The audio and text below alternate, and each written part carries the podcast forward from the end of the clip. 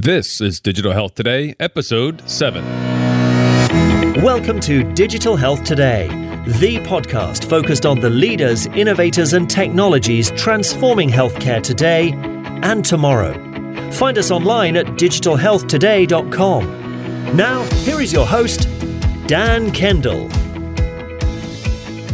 Hello, and welcome back to another episode of Digital Health Today. This is the seventh show in our series, and I hope that you're enjoying listening to these shows as much as I'm enjoying recording them. As I record this session, it's June 2016, and it's hard to believe, but we are almost halfway through 2016. Every year seems to be going faster and faster. May was another crazy busy month. I took some great trips, met with some really interesting people, and I'll be bringing some of these people to you here on this and in future podcasts. One of the trips I took was to the Health 2.0 Europe conference in Barcelona. If you've never been to this meeting before, I highly recommend it. Matthew Holt and Pascal Lardier put on an excellent event, of course, with help from a team of people such as Aline Noizet. Aline really helped me out, connecting me with the speakers and presenters at this event. So, a big thank you to Matthew, Pascal, and Aline for another terrific Health 2.0 conference.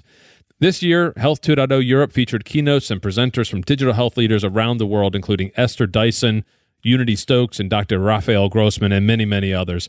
Matthew also introduced an alternative name for digital health. Apparently, he dislikes the term digital health and prefers the name SMAC Health, S M A C, SMAC Health.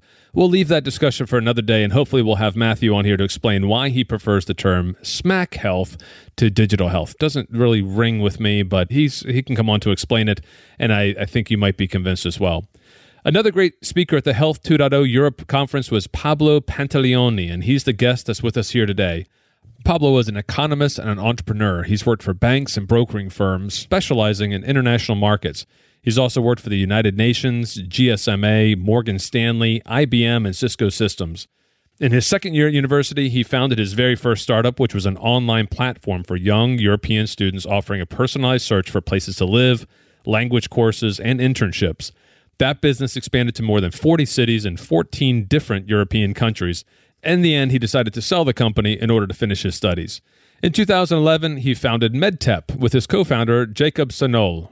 MedTep is focusing on facilitating lasting behavioral change by personalizing validated prevention and treatment plans.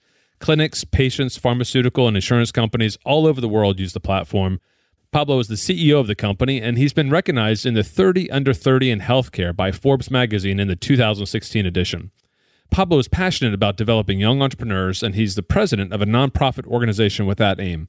Pablo's going to talk to us about his experience building MedTep from scratch, how he avoided doing pilots and got customers instead, how he grew his business within Spain, but then also expanded into the US, and why he chose the US as a market, as well as why he chose Silicon Valley as a place to be based there. As always, you can get complete show notes by visiting our website at digitalhealthtoday.com forward slash seven. That's the number seven. That'll take you straight to a page with Pablo's interview and links to anything that we talk about on this podcast. So without further ado, let's get to the interview with Pablo Pantaleoni of MedTep. Pablo, welcome to the program. No, my pleasure. Thank you, Dan, for, for the opportunity. I just gave the listeners a little bit of information on your background. Can you fill in some gaps and share a little bit about your personal journey? Yeah, absolutely. So, well, myself, I think I've always been an entrepreneur. So I, I remember when I was 15 uh, in high school, and then, well, they were organizing a um, soccer uh, championship, and it was a nonprofit. But then my teacher said, okay, you have to be a referee. And I said, why? And, and I was the very first one who asked why, you know? So I started a, well, a, a sponsorship thing around the championship and we achieved, well, awesome results. So, I mean, I've always been asking myself questions and first in terms of education and, and also real estate with my first startup and now with MedTep. Well, let's start with your current project. Can you tell us exactly what MedTep is and what it does? Yeah, of course. So we facilitate lasting behavioral changes by personalizing validated prevention and, and treatment plans. So what we do actually, we are a care plan builder. We take existing validated follow-up protocols and turn them into a specific care plans. We work in chronic diseases. We have plans for diabetes, hypertension, asthma, COPD, in rare diseases such as hemophilia, or idiopathic pulmonary fibrosis, and also in the mental health space and in prevention as well. So any physician uh, in the world can personalize our existing care plans or can build their own ones. It's a very, very good tool. After the diagnostic, when the physician is going to prescribe a follow-up treatment, they can do it directly through our platform and prescribe a digital therapy to the patient. And then it's the patient who is doing the follow-up through our platform, our apps, or through all the apps and devices on the wellness space that we're integrated with. What exactly does it offer to professionals? What is the, the, the value that you're bringing to the professionals using the platform? Yeah. So first of all, they can well understand really good about patients' daily habits, about what people are doing between visits, and especially what what we learn is that physicians they're prescribing follow-up treatments after the diagnostic and in most cases they have no idea about what the patients are doing between visits. So at the same time if all these patients are starting tracking themselves with specific devices and apps on the wellness space i mean why we cannot connect all this information with doctor's prescription? So in terms of the value for all these physicians it's about again tracking all the specific uh, follow-ups on, on a specific disease. And then they have the whole overview about how the patients are dealing with their treatment. And they have all the patients separate in different groups. So the ones that are doing the right follow-up the ones that are in pre-crisis and the ones that need to have a visit. So again, it's it's a really good tool to help them manage better all the, the follow up process between visits. And how do the patients feel about participating and having this additional data provided to their healthcare providers? It's it's very useful for them because they are already used to feel this information, but in, in terms of we don't provide this content. It's it's already existing clinical protocols and after the diagnostic, the, the physician it's it's prescribing all the specific questions, and all these patients, especially the ones uh, that have a specific disease, a chronic disease or a rare disease, they are used to track all this information. So what we are doing now it's we we do this through our technology very easy to use you can do it through your smartphone or even if you have a specific device or app we can collect all this information directly from there and it's it's very very helpful for them because they understand how important it is to take the medication how important it is to be compliant with with all the the specific terms on the follow-up process not just the medication i mean diet and specific exercises the whole process. So they they understand really really good in the daily life how important it is to do the right follow-up so, just so I'm clear, is it 100% app based or is there a web portal as well? Both, yeah. There's both pieces. All right. So, take us back to the very beginning. You started off, you were an economist, you worked for a variety of companies, United Nations, Morgan Stanley, IBM, a lot of, a lot of big names that people would recognize. What was the driver that made this transition into healthcare, and how did you start out when you when you started this business with Jacob? Well, very good question. I mean, I was working previous for MedTep for an investment banking. And I mean, I made good money. I really enjoyed what I was doing. But at the other side, well, I've been always an entrepreneur. And at the same time, I see the healthcare space. It was a huge challenge for me. I, I remember when Jacob approached me and said, okay, I have this idea in the healthcare space. And my first answer was, well, I'm not an expert in the healthcare space. But at the same time, for me, what makes me happy about running this company it's reading all the testimonies that we receive every single day from many many different patients that say okay thanks to your tool i have a better quality of life i'm improving on my follow-up process so this is the most important thing you know we are helping a lot of people uh, to improve their follow-up process. So it was a huge challenge. It's still a huge challenge. And this was the main driver why I quit my job and, and start working on MedTep. So you started the business in 2011. What were some of the first things you guys did? Did you develop a prototype immediately? Did you did you go out and try to raise money? Did you get a first client? Take me through the process. Yeah, actually, we launched the product in 2012. So 2011, we started part time, and then 2012 we launched our product. It was not the same product that it's nowadays, so it w- it was more a PHR system, and then our well, we we are from the first day on 100% customer focus. So we start working in our tool with many physicians and then we start working with small private clinics in Spain. But then we realized, okay, how how difficult it was to scale the business, all the sales cycle, how tough it was. So we learned and we, we saw the gap where we are now in the follow up process. So we we were pivot the company in 2013 in the space that where we are now. But I mean, in all the process since we start, well, we were 100% focused on customers.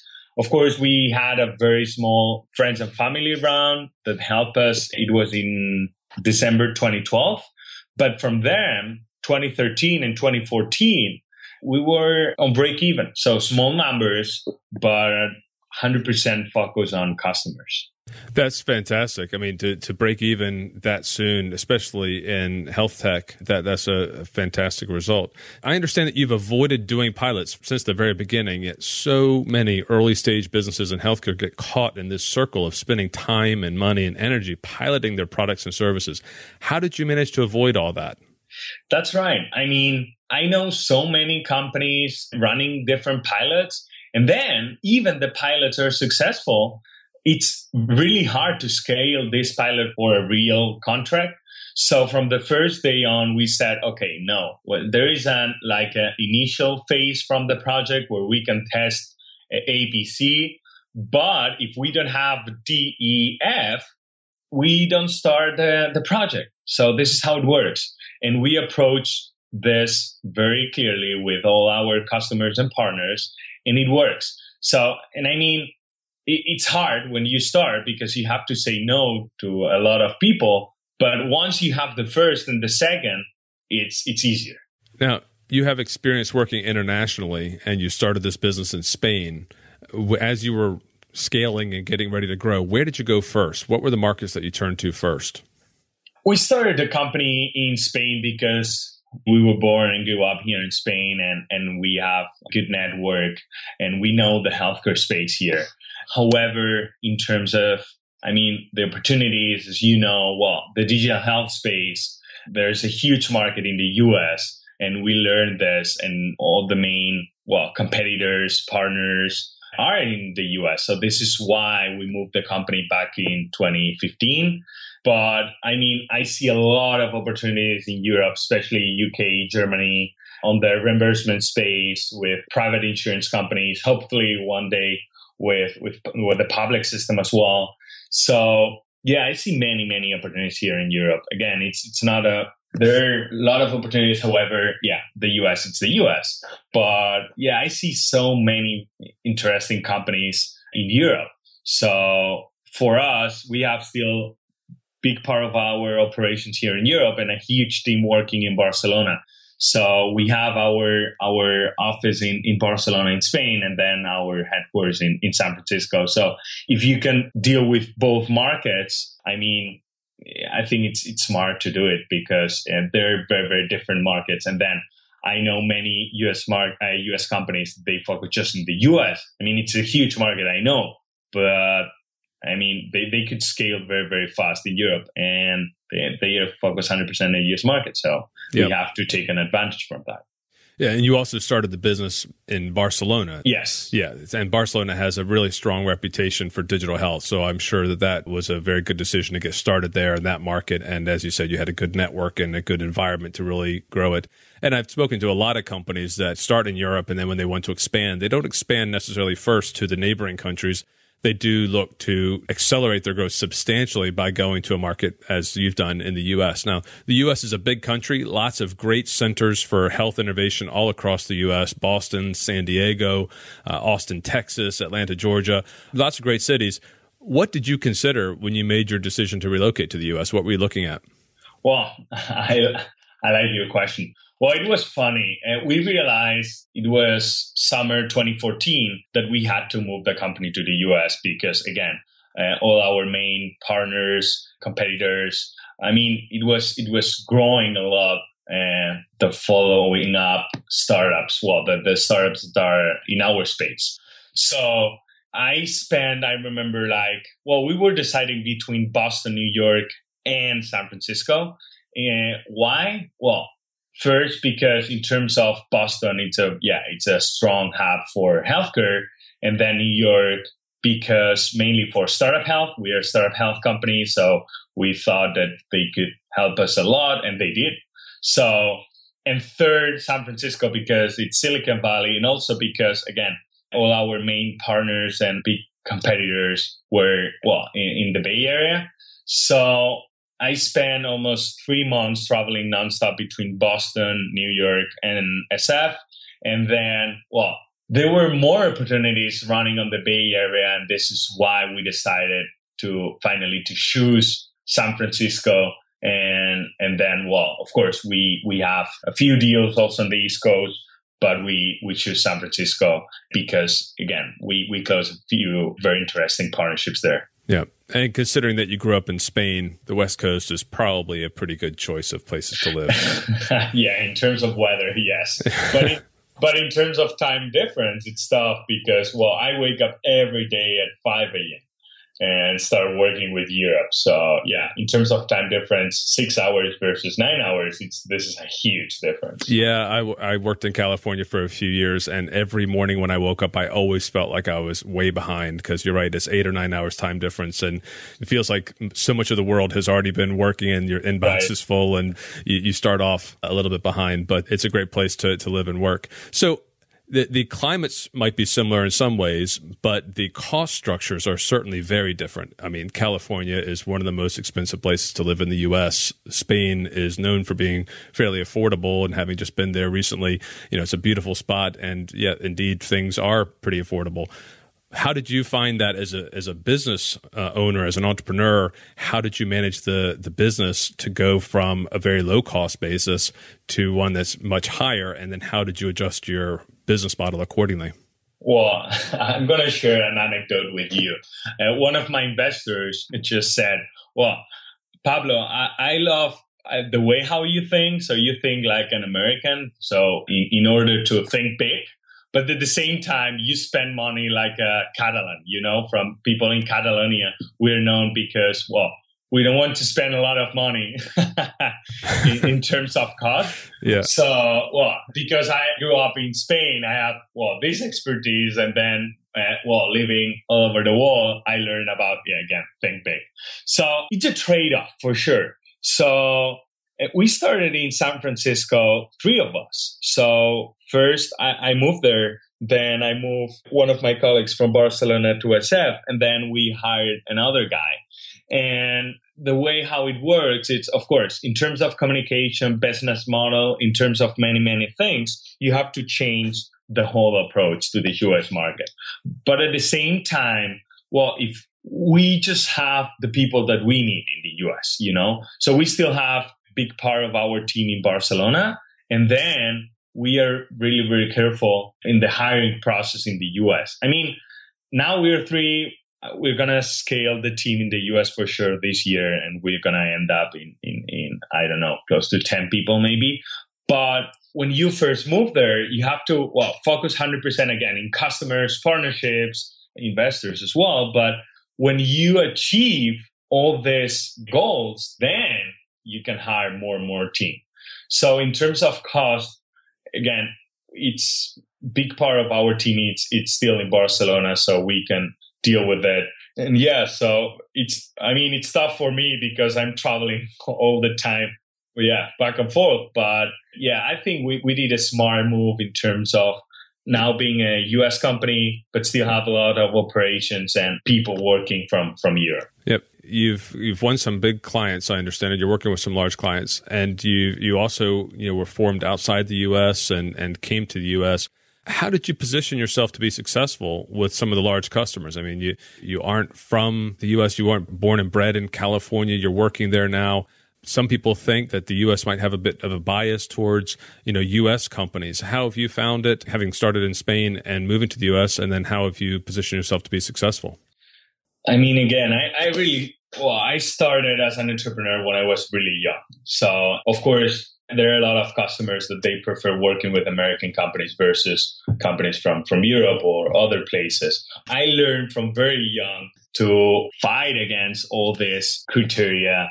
Also, I remember one people in Spain a few years ago, they see me as, okay, so you didn't have as much experience. So why do you come to my office and explain this? You know? So again, you learn. And in terms of I mean, in California, there are so many immigrants that it's, it's, I guess it's easier than other places in the US. And at the same time, once we move to, to California, we already have a few very interesting customers all over the world. So we already have success cases. And when we approach the customer, I mean, of course, well, we are an American company now. I know that I was not born and raised in the US and I don't have a very good accent. But at the same time, we have more customers than other American companies, and potentially we're more affordable, you know? So if you have a great product and you are transparent to your customer and you can present real cases, I mean, it works, you know? So this is this is how it works. It's it's the it's the market game. Yeah, I think just listening to everything you said there, I think uh, to sum it up, what you're doing is you're selling, right? I mean, yeah. and I know this myself. You know, I, am an American. I moved to the UK 13 years ago, and UK and US might be more similar in some ways, and the language might be uh, very similar, but obviously largely the same, but still it's about working in different cultures. And, you know, I've worked throughout Europe. And if you're selling, if you're, as you say, if you have a great product, if you have a solution, if you're trying to address people's problems and bring better solutions to the market, then, and especially as you said, if you can position that where you, it's affordable and it works out financially, they can uh, save money or make money on it, then it all makes sense. Yeah. What's been the most difficult thing then about the expansion? What do you wish that you knew a little bit earlier in the process? Well, dealing with with a lot of people in nine hours time difference, it's tough. So this is yeah, and this is why again I live in San Francisco, but I have to come to Barcelona very very often to well because we are hiring a lot of a lot of people and and new customers. And so again to we have now three offices one in barcelona another one in san francisco and the third one in mexico city. And it's not easy to well coordinate the three offices, three different time zones, and yeah, and, and then because there are three different markets, also you have to approach the market in a different way. And yeah, you have to learn and move very, very quickly on this process. It's three different markets, it's several different languages, and it's also different care plans, are they not? I mean, don't they have different care plans that are validated yes. in the different markets? So so you have to adjust not just for the language or the different market, but also for the actual clinical application? Well, thanks for the question because now I can explain very, very clearly what we do and our competitive advantage. I mean, we don't have to adapt all these care plans. We are a care plan builder. We don't do care plans. People do care plans in our platform, you know? So it's 100% personalized. You can do different care plans in different markets. And this is how it works. So it's a very, very flexible tool where, of course, there are different protocols in each market. Uh, even if we close a specific partnership with a World Federation of any specific disease, but yes, so the protocols are different, the market is different, language is different, but you can personalize or build your own care plans in our platform eh, for for your specific market and for your specific needs. Right. Well, that makes a lot of sense now. Where do you see your company going in the next one to two years, Pablo? I, I, see the company scaling very, very fast. Now that we have a very scalable product, that we have a very, very interesting outcomes, that we have uh, big customers, it's time to run and scale the business mainly in Europe and, the, and in the US for sure. So we have to focus now in, again, sales, doing partnership, and scaling the business in both markets. Terrific. Well, listen, we're really excited to follow your progress and continue to uh, to see your success in these various markets. And where can people learn more about the product? Well, you can go to medtep.com and yeah, you can see there in our webpage all the information. And if you need any specific information, then you can uh, send us an email to contact at medtep.com and we can send you specific information. Excellent. We'll have all those links in the show notes and it's medtep, M E D T E P dot com. And we'll make sure we have that email address in the show notes as well. Pablo, I think we're running up to the end of our time. I have five quick questions that I like to ask each guest. Do you have a few minutes for me? Yeah, for sure. Fantastic. Pablo, why did you choose to pursue a career in healthcare? Because I see, well, there is a need in healthcare. I think education and healthcare, they're the two big markets where we need to, to change the whole ecosystem. And especially, well, first through the Obamacare in the US, but now I see also the things running faster in Europe. I think there is a huge need, and I'm a guy who loves challenge. So this is why I choose uh, the healthcare space. And again, it's because we help people to improve their quality of life. And this is very, very important for us. What's the best advice you've ever received or a favorite quote or saying that motivates you? Build a life where you don't have to escape in terms of the last three years. I had no vacations but I don't need the vacation, you know? So I love my life. And if you build your life in, the way that you enjoy every day of your single life, then you don't need to build a, a way out. What book would you recommend to our listeners and why? Well, I remember a few, few years ago, I, I read the book from uh, Peter Thiel, From Zero to One. And I think this is a really good one for a young entrepreneur, especially. Excellent. That is a terrific book, and I'll have that link on the show notes as well. What technology, tool, or app besides Slack would you recommend and why?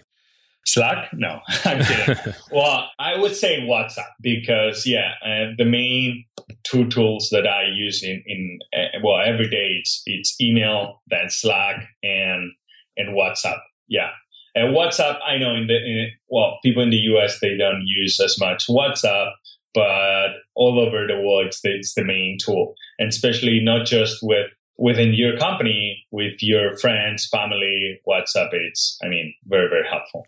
We'll be making a financial donation to a charity of your choice. What charity have you selected, and can you tell us a bit about what they do? Yeah, I choose Eurordis. So Eurordis is the Association for Rare Diseases, and I love how close they stay with patients with rare diseases. It's really tough. I'm very close to, to all these patients, and we have specific plans for few rare diseases. And it's really, really hard when you have no idea which disease that your son or daughter has. There is no specific diagnostic. So they, they need they need resources for uh, investigation so, well, I think it's it's the perfect place to, to do a donation. Great. I'm sorry. What was the name of that again? Eurordis. How so, do you spell that? E U R O R D I S. I'll, I'll make sure we make that donation. I'll forward you a confirmation of that and include the links to that charity in the show notes. Thank you for suggesting them. No, thanks to you. Pablo, that brings us to the end of our interview. Is there anything else that you'd like to say? Any other messages you'd like to uh, send to the, the listeners? Yes, for sure. I mean, I love uh, how many entrepreneurs are now starting in healthcare. So if I can be helpful in any way, please, please, you can reach me at pablo at medtep.com. And well, I think there are many, many possible synergies in the space and we have to compete with the big players in the ecosystem. So I encourage to every entrepreneur to work with other entrepreneurs in the space because together we can go further. Excellent. Well, thanks very much for being part of the show, Pablo. Thank you so much, Dan, for the opportunity. I really enjoyed my time here. Well, there you have it. That's Pablo Pantaleoni, the CEO and co founder of MedTep, medtep.com. Be sure to check out our show notes at digitalhealthtoday.com forward slash seven. There you'll find all the links to everything we discussed on the program and ways to get in touch with Pablo directly. While you're there on the website, please take a minute just to subscribe to our newsletter so you can be kept up to date on future episodes. We have Dr. Leslie Saxon from USC in California coming on the program to talk about her virtual clinic We also have Fard Johnmar from Enspektos, who's going to talk about his 2016 State of Digital Health Innovation Report, which was launched just a few months ago. Join the mailing list, subscribe on iTunes, stay in touch, and let me know what you think and what you'd like to see next. Thanks very much for tuning in, and until next time, keep on innovating.